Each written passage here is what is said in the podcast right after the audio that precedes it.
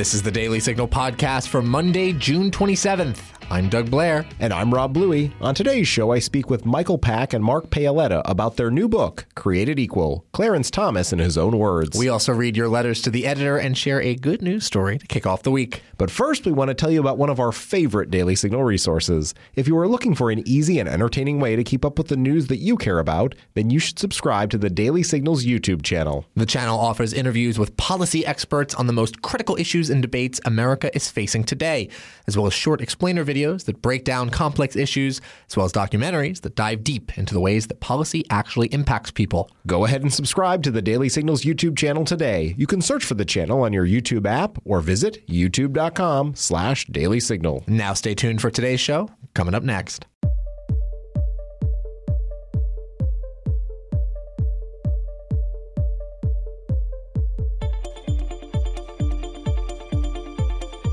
We are joined on the Daily Signal podcast today by Michael Pack and Mark Paoletta. They are the co editors of a new book called Created Equal Clarence Thomas in His Own Words. Gentlemen, thank you for joining the show. Thank you for having us on. Rob, thanks for having us on. Well, we appreciate you being here at the Heritage Foundation where you're doing an event to celebrate the launch of this excellent new book. Mm-hmm. Uh, you, Michael, you have worked on a film by the same name, uh, but let's focus on the book first uh, because it's brand new. It's Clarence Thomas, as the subtitle says in his own words, why is it so important for you two to collaborate on this particular project at this time?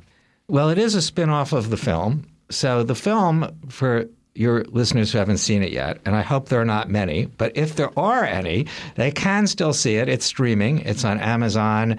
It's on Newsmax and Fox Nation, and they could go to uh, our website, manifoldproductions.com, and find out where else it's streaming.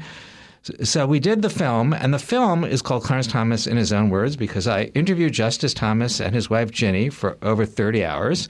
And we had him looking directly at the camera, so he told his story. So listeners, viewers got his version of events from his birth up to today. And the interview was uh, over 30 hours, which is longer than any Supreme Court justice has ever granted an interview. And it was an honor to get that from Justice Thomas. And I always say that we took the 30 hours and we narrowed it down in the first pass to nine. And Mark Paoletta said, it's perfect at nine. Uh, but no one else thought so. So we made it the two hours that we had promised PBS to make it. But Mark always wanted to get those missing hours back in, and he came up with the idea of the book as a kind of revenge, I guess, and to get those hours in the in, in. And and he was actually right. There's a, a, huge amount of material. The book is 95% new material, and it's really great material. So it's really Mark's brainchild. Yeah, it was um, it was quite an honor to work with Michael on the film. Uh, he's a uh, the best documentary filmmaker, and to have him interested in making the film on Justice Thomas was was just wonderful. And to be able to work on it in the way we did and the way I did was was just just a, a, a, a treat. Um, and as we made the film, though, and we saw all these great passages and exchanges get cut away, uh, it was just killing me that mm-hmm. you know we're going to lose all of that. And so, going through the, the, the all the interviews and pulling it together uh, into a book as a way to it's more material. So Justice Thomas talks more in depth about the things that Michael went over in, in the interview, but also things that he didn't even touch on, his favorite books or books that had an impact on him, movies, right? But also on, you know, expanding on the, sort of the liberal policies and the left and their tactics and how vicious they are and the tactics they use and how their policies destroy families, right? And so you, you hear more of that in this interview. Uh, and then it's just a book. And a book is much more accessible than a movie. People will watch it. You know, many people have watched this movie multiple times, but it's not something you just pull up and say, "Oh, I just want to watch this clip." Right? Maybe maybe once in a blue moon. But with the book, it could sit on your bookshelf, it could sit on your desk, it could sit around, and you can pick it up and open up a page. And the way we made the book is still chronological through his life, right? But the the the the, the table of contents is really broken out in sort of a title and then like five to 10 subtitles so that if you look at it, you can see, oh, this is going to talk about Carnegie Library, or this is going to talk about, you know, his love of uh, Ayn Rand's Fountainhead. And so you can see that and say, oh, I want to go look at that part of the book and read it. So you can read it all the way through, but it's also very accessible um, and just more accessible as a book than a movie. And that's why I thought getting uh, I don't know if it's my life's mission, but it's something I'm very dedicated to of you know sort of defending Justice Thomas and promoting his work and his legacy and his life, which has not been done enough uh, and that more people hopefully will learn more about in this in this process and, and, and as we go forward. Well, that is so true, Mark. And I, I know that you are somebody who has spent a good portion of your life doing exactly what you just said. And for those of our listeners who aren't following on Twitter, encourage them to, to, to do that, uh, to search out the work that you've done, not just there, but on your op eds and everything else that you've written.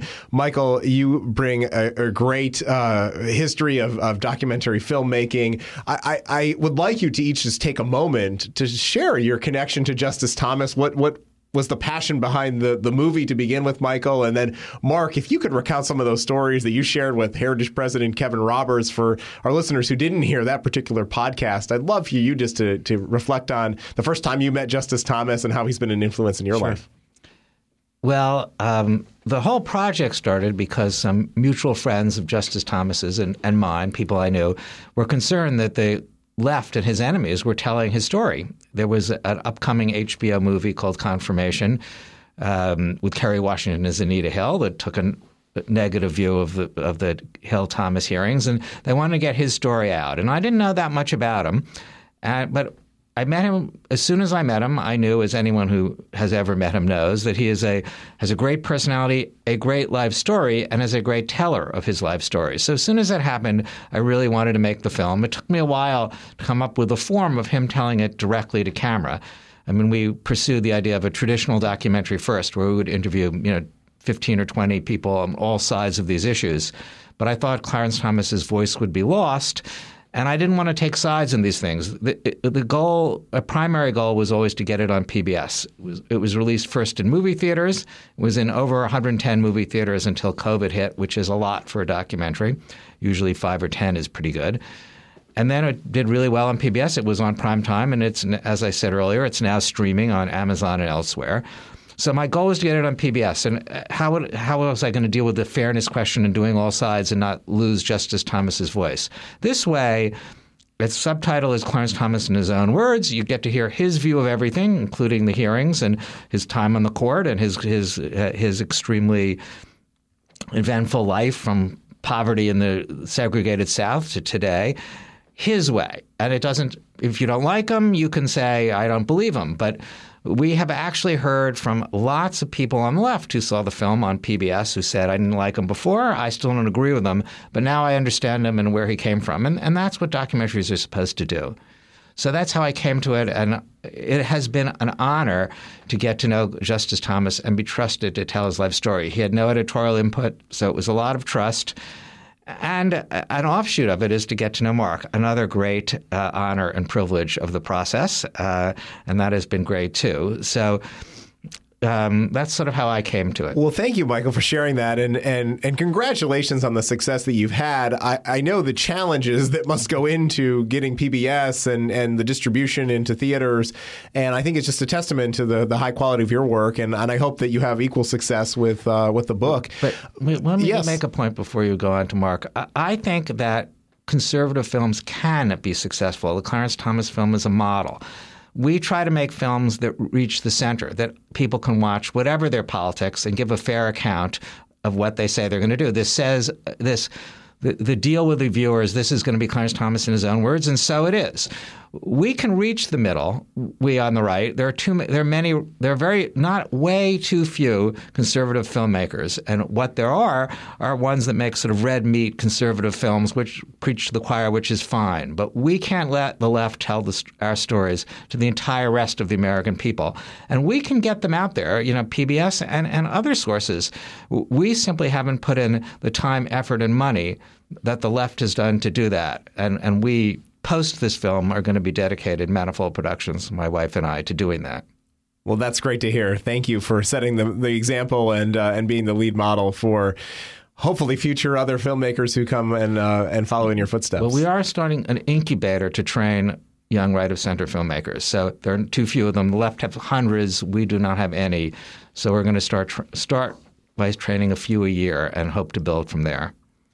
Mark, take us back to the 1980s when you first met then Clarence Thomas, uh, who was uh, long before he became a judge. But then bring us up to you know the current uh, situation that uh, you know the times that you spent together as, as with your, your family and his uh, his wife Ginni, and just how he's been an influence on your life.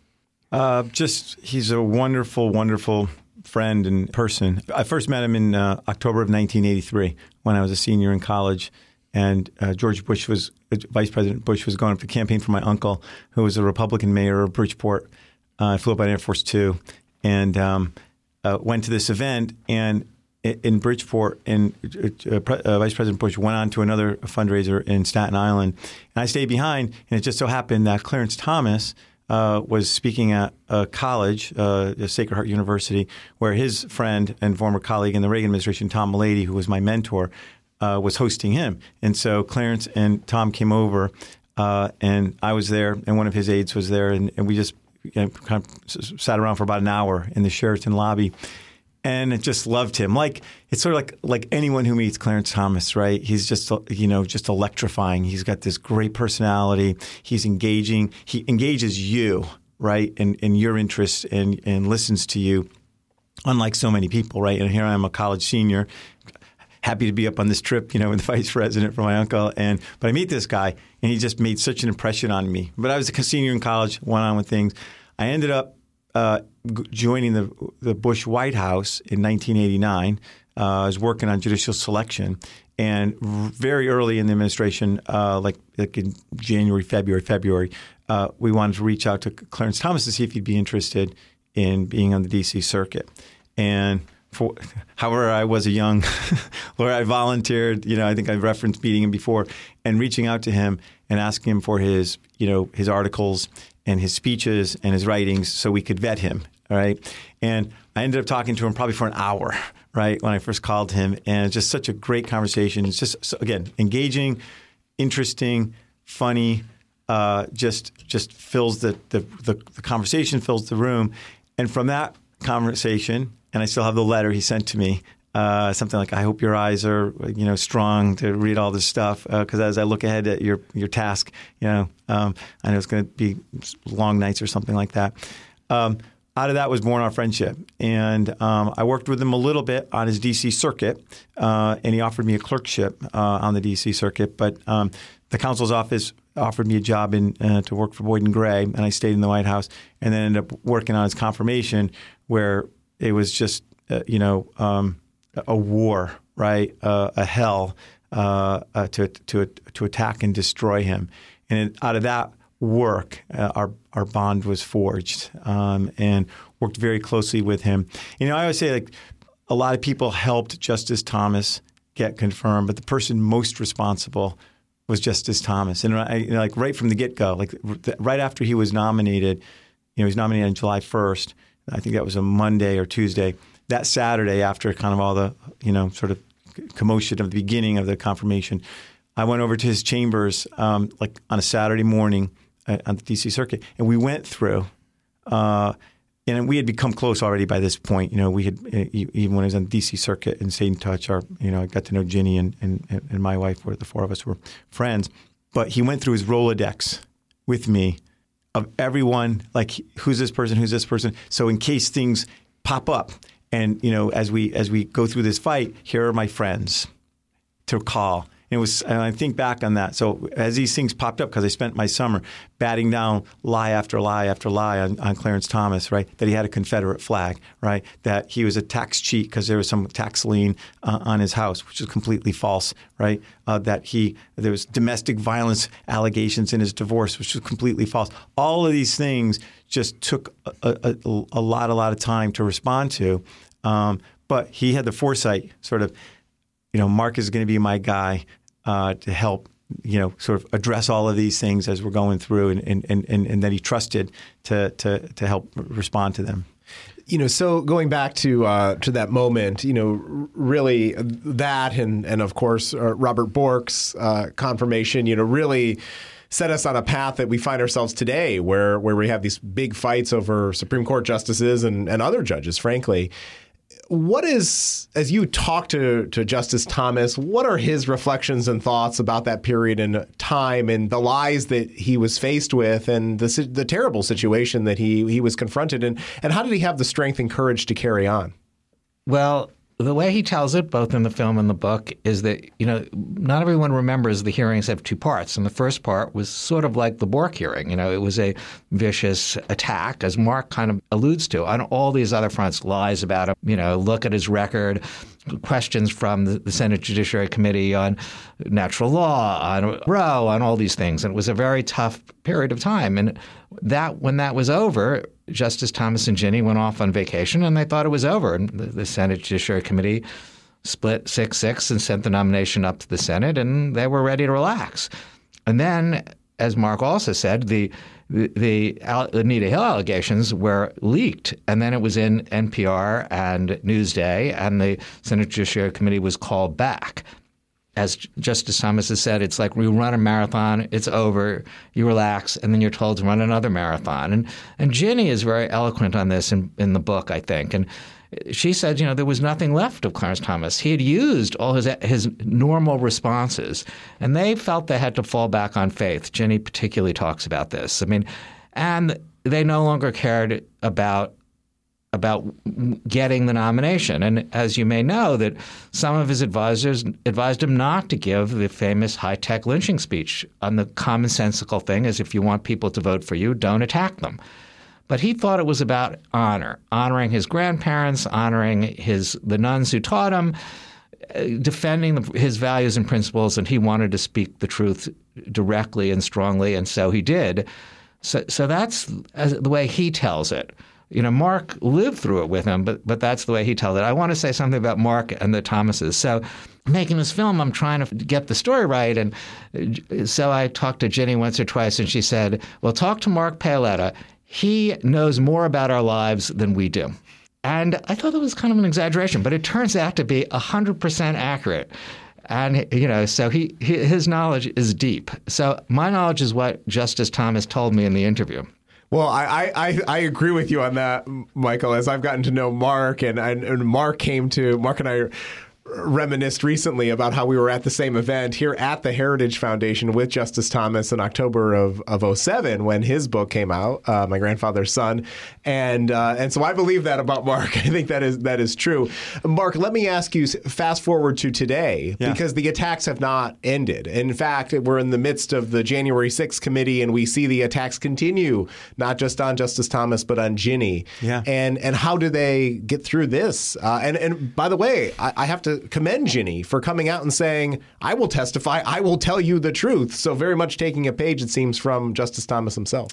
Yeah, it's it's it's unprecedented the attacks that are on the Thomases. I think it's sort of directly, you know, in relation to sort of the, Justice Thomas's you know influence. Uh, they've always wanted to destroy him. Going back to the confirmation, you know, Justice Thomas knew that they were coming for him, right? Always, and he never trusted that he was, you know, um, that, that, there was something that they're going to come and, and, try and destroy him. And and you know he had to wear a bulletproof vest uh, at, at the time uh, because there were death threats on him back then. So we're living this right now, right? But I was scarred or informed by that con- confirmation. You know, the, the Kavanaugh one was just seemed to be a replay, but a lot of stuff that's happening now. It went on with Justice Thomas. It's just on steroids now across the board, right? And I think the left wants to destroy the Supreme Court because it's no longer their playground to enact, you know, their legislative priorities, which they couldn't get through, you know, a legislature either at the state level or, or the federal level. Um, and the Thomases and, and, Justice Thomas, you know, bears the brunt of it because he's this black conservative who has never bowed to them. And they're now trying to get to him through his wife to try and get him to recuse. They know they'll never bend him or intimidate him. It's just trying to get him recused in some crazy way. And I've written a lot on this, Robin. You know, the recusal sort of arguments have no place in the law or in precedent. There's lots of uh, judges um, and justices, quite frankly, who have had spouses that have been in law firms, who have been in the public square, where nobody's recused, and they're actually celebrated for it, right? So it's been very tough uh, on on on the Thomases. Um, you know, particularly Justice Thomas has been through a lot, right? And there's been times when they've actually gone after Ginni Thomas back with Obamacare back in 2012. There was a crazy one there too, right, where Ginni says Obamacare is a disaster, and for some reason, Clarence Thomas is supposed to recuse himself from the Obamacare cases because his wife opined. Right when we have literally at the same time um, Stephen Reinhardt's wife, who's the head of the ACLU, Stephen Reinhardt, a judge on the Ninth Circuit, very liberal, the most reverse judge I think in history. Um, uh, and the late Stephen Reinhardt. and he, um, his wife is the head of the ACLU um, Southern California, and she files a brief in the court below that goes up to his um, his court, and he sits on it, and everyone applauds him for you know this this this great couple, you know. Uh, so there's different standards. There's always different standards for Clarence Thomas, right? And they're applying them to his wife now too. But going after his wife is really, really bad. It's really despicable, and it really hurts Justice Thomas. And he understands it, and it's not going to it's not going to bend them or break them. It's just difficult. And uh, but they they have each other. They have an ex- ex- extraordinarily strong relationship and marriage, and they have their faith. So they'll get through it. And um, you know, and this is really Justice Thomas. I call in full. I mean, this is you know the court has come his way on so many cases. Uh, he is the leader. He's got you know multitudes of former clerks that are judges now that are rising through the ranks. All these law students, as one of his liberal, um, I don't know if critics, but a, a writer said, Justice Thomas, you know, has he's written these dissents and concurrences that law students have read and said, "Wow, uh, I like that." And I'm going to use that going forward. And he's energized the whole army of people to you know to to implement. And when I say implement, be faithful to the Constitution as an originalist uh, when they go about and make those arguments, and not be afraid to make them and show that courage. I think that's the greatest. Um, legacy of Justice Thomas is going to be the courage he shows and the kindness.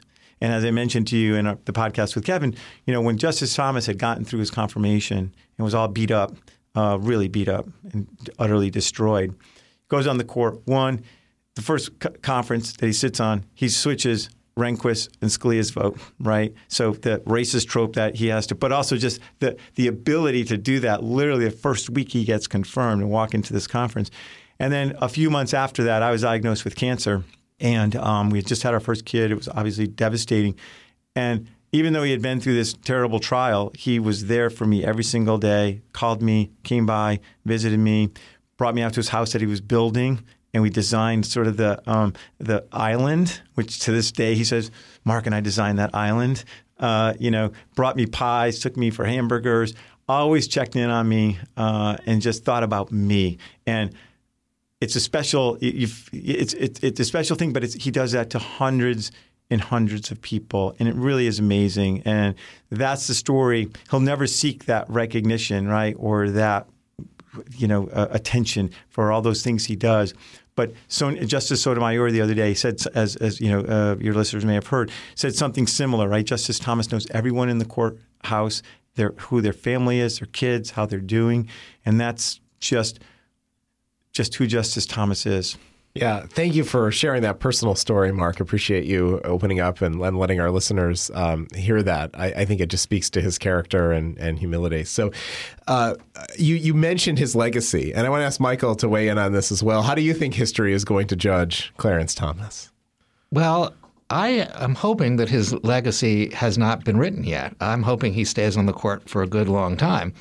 Uh, however, you know, I think he's done. You know, as as Mark said, he's written over 600 opinions, more than any other Supreme Court justice. He, his he's influential in almost every area of the law. We focused in the film, and to some extent in the book, although the book is broader even, on the affirmative action cases where he was uh, strong, but he's been very strong on the administrative law cases. That's, I think, another area where he switched or at least persuaded Justice Scalia to come closer to him uh, on perhaps reconsidering Chevron deference and these other and these questions of what how to restrain the administrative the administrative state, which is uh, you know the, the part of government that has taken upon himself uh, upon itself legislative, judicial, and executive functions um, that rightly belong back in Congress. And so he's I think that he, he's still got there are a lot of areas where he's influential and Uh, but I, I, I, one of the reasons we wanted to tell his life story, and this goes to another point of Mark's, is I think he's influential in his personal story in his life and what he stands for. Maybe more than any listing of of, of the court of the of opinions he wrote or his positions. And I think he does affect a lot of people individually that know him, as Mark's story is a very, very dramatic example of. And I hope the film and the book lets people who don't know him individually, as as we three do, have a chance to spend time with him and, and, and get his and get that sense of who he is as a person beyond the particular stance he takes. Mark, to that point, uh, do you have a favorite part of the book that uh, that you mm. particularly recommend to, to readers, or a favorite story from the mm. that the justice recounted in the film? That's tough for me. You know, it's such such an emotional uh, experience with the book. So there's, you know, just like when I read his speeches and articles, and he just like calling people out. I'm a fighter, right? And to read Justice Thomas taking on Congress and just laying them out in those speeches 40 years ago or 30 years ago, um, uh, he does a lot of that in the book, right? He really calls out the left and their policies and their tactics. That's fun, right?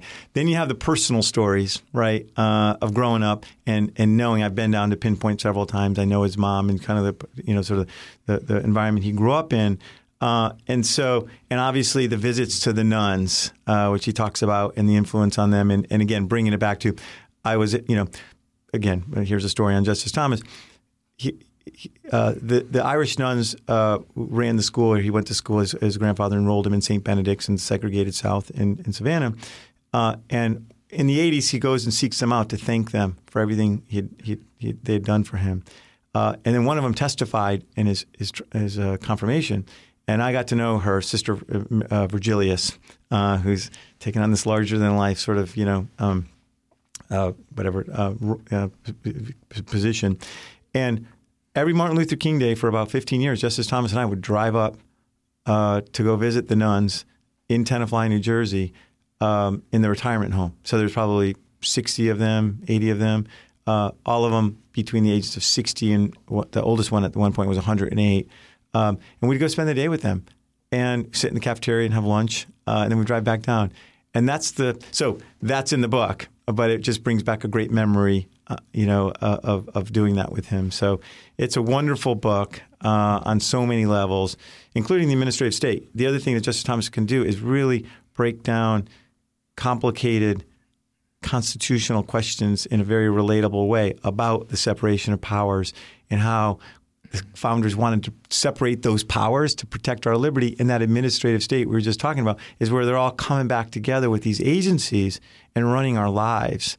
And it's just so perfect the way he talks about it. You know, uh, very he just break it down, and that shows you his command, right, and the way he can have your common citizen understand these important important concepts in our in our in our constitution in our in our in our country. So it's it's. Uh, as Michael said, the nine-hour film was was perfect for me. So um, you know, there's there's uh, there's a lot of parts I like in the book. Well, I'm so glad that you were able to capture it in the book. Uh, Michael or Mark, uh, any final words you want to share with our listeners as we wrap up here about Justice Thomas or your work on this project? Well, I, I, think we have to say, appeal to listeners to buy the book, right? It's available on Amazon.com, it's available on BarnesandNobles.com, and everywhere else you can get a book. And I also think they should watch the film, those who haven't. And that is streaming on Amazon, it's streaming on Fox Nation and, and Newsmax and Salem and many other places. And if they go to our website, manifoldproductions.com, they can have a full list of the places it's streaming, some for free. So I encourage them to watch it. There's nothing I feel that I could say that's as good as hearing directly from Clarence Thomas. That's why we structured the, the book and the film that way. Uh, but it, it has been an honor and privilege to work on the film, and I hope we've conveyed some of that to listeners. Michael, uh, for our, our listeners, we'll make sure that if you go to dailysignal.com, you're able to get links to all of those oh, uh, places to buy the book or watch the film. So thank you for, for outlining them for us. And Rob, I really want to thank you and Heritage and Kevin mm. Roberts in particular. What Heritage has done mm. to honor Justice Thomas is just really, really amazing. And, you know, there was a, a symposium um, I guess in October of, of 21, uh, honoring Justice Thomas's 30 years on the bench. And it was a full day um, symposium with a number of his former law clerks that are judges talking about Justice Thomas's jurisprudence. And I would uh, invite your, your listeners to go to your site and look at that, um, that, that symposium. Justice Thomas actually gives a speech, uh, which is definitely worth hearing, obviously.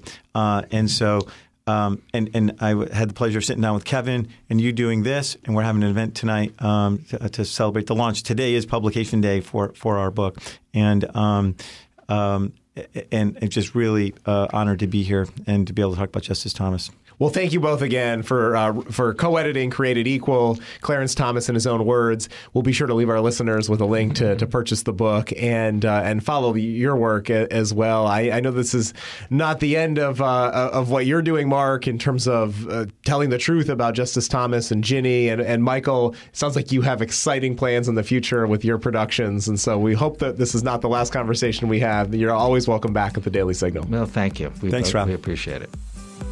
The Heritage Foundation has a new website to combat critical race theory. CRT, as it's known, makes race the centerpiece of all aspects of American life. It categorizes individuals into groups of oppressors and victims. The idea is infiltrating everything from our politics and education to the workplace and even our military. Heritage has pulled together the resources that you need to identify CRT in your community and the ways to fight it. We also have a legislation tracker so you can see what's happening in your state. Visit heritage.org/crt to learn more. Thanks for sending us your letters to the editor. Each Monday, we feature our favorites on this show. Doug, you're up first. In response to Brenda Hafera's article, The Woke Takeover of James Madison's Montpelier, Brian Farley writes, Excellent and very sad to expose what is being done to Montpelier. We were just at Monticello in March and came away fuming. They've done the same thing to that. This is historical erasure with profound consequences. I was three to four years old when my parents first took me to Williamsburg and Monticello, and the impression it made on my little mind blossomed into a great love for my country, warts and all. What are today's four year olds coming away with after their visits? And in response to Philip Reynolds' article, New Museum bears witness to communism's horrors and honors its victims, Chuck Gifford writes, what a powerful article. Every American needs to read this article to remind them of the consequences of a Marxist and communist takeover of our country. Unfortunately, most of us have no comprehension of the consequences of the takeover that is well underway. By the time they wake up, it will be too late. Your letter could be featured on next week's show, so please send us an email at letters at dailysignal.com. Are you looking for an easy and entertaining way to keep up with the news you care about? The Daily Signal and Heritage Foundation YouTube channels offer interviews with policy experts on the most critical issues and debates America is facing today, as well as short explainer videos that break down complex issues and documentaries that dive deep into the ways policy actually impacts people. Go ahead and subscribe to both the Daily Signal and Heritage Foundation YouTube channels today.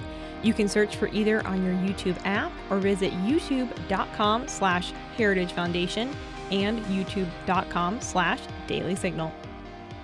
Bernadette, I understand you have a good news story to share with us today. Over to you. Thanks, Doug. In Long Island, a 17 year old Marine answered the call to action when a teenage girl named Mia Somolinsky accidentally drove her car into Long Island Bay. Anthony Zonger, who would become a lifesaver, dove into the bay after Mia's accident in hopes of saving her. Anthony describes to ABC News what happened when he realized what was going on and swam down to Mia in her trapped car. She was banging on the door, banging on the window, trying to break the window, of course. And then that kind of got me nervous, like scared for her. Yeah. So I just took my clothes off and went into the water. The dive was pretty pretty far, so it was just right there. As soon as I looked up, grabbed the door handle. Unfortunately, the driver's door would not unlock, so Anthony had to figure out some other way to save Mia. He realized using his own weight, pushing the front end of the car deeper, actually pushed the trunk door open. Mia was able to escape out the back, and the two safely made it back to shore without injuries. Anthony describes that moment. She just came up to me and said, Oh my God, thank you, and was crying, that's all. Mia's father shares his gratitude for Anthony. He jumped out of his car and jumped in. And because of that, you know, my daughter is A, alive, and A, not really harmed. You know, I mean, it, it's a miracle. It is no doubt that Anthony has already and will continue to serve our country well, in and out of uniform. Bernadette, thank you so much for sharing. We are going to leave it there for today. You can find the Daily Signal podcast on the Ricochet Audio Network, and all of our shows can also be found at dailysignal.com slash podcasts. You can also subscribe on Apple Podcasts, Google Play, or your favorite podcast app. If you like what you hear, please leave us a review and a five-star rating. It really means a lot to us, and it helps us spread the word to other listeners. Be sure to follow us on Twitter at Daily Signal and Facebook.com slash The Daily Signal News. Happy Monday, and have a great week. The Daily Signal podcast is brought to you by more than half a million members of the Heritage Foundation. The executive producers are Rob Bluey and Kate Trinko. Producers are Virginia Allen and Doug Blair. Sound designed by Lauren Evans, Mark Guiney, and John Pop. For more information, please visit dailysignal.com.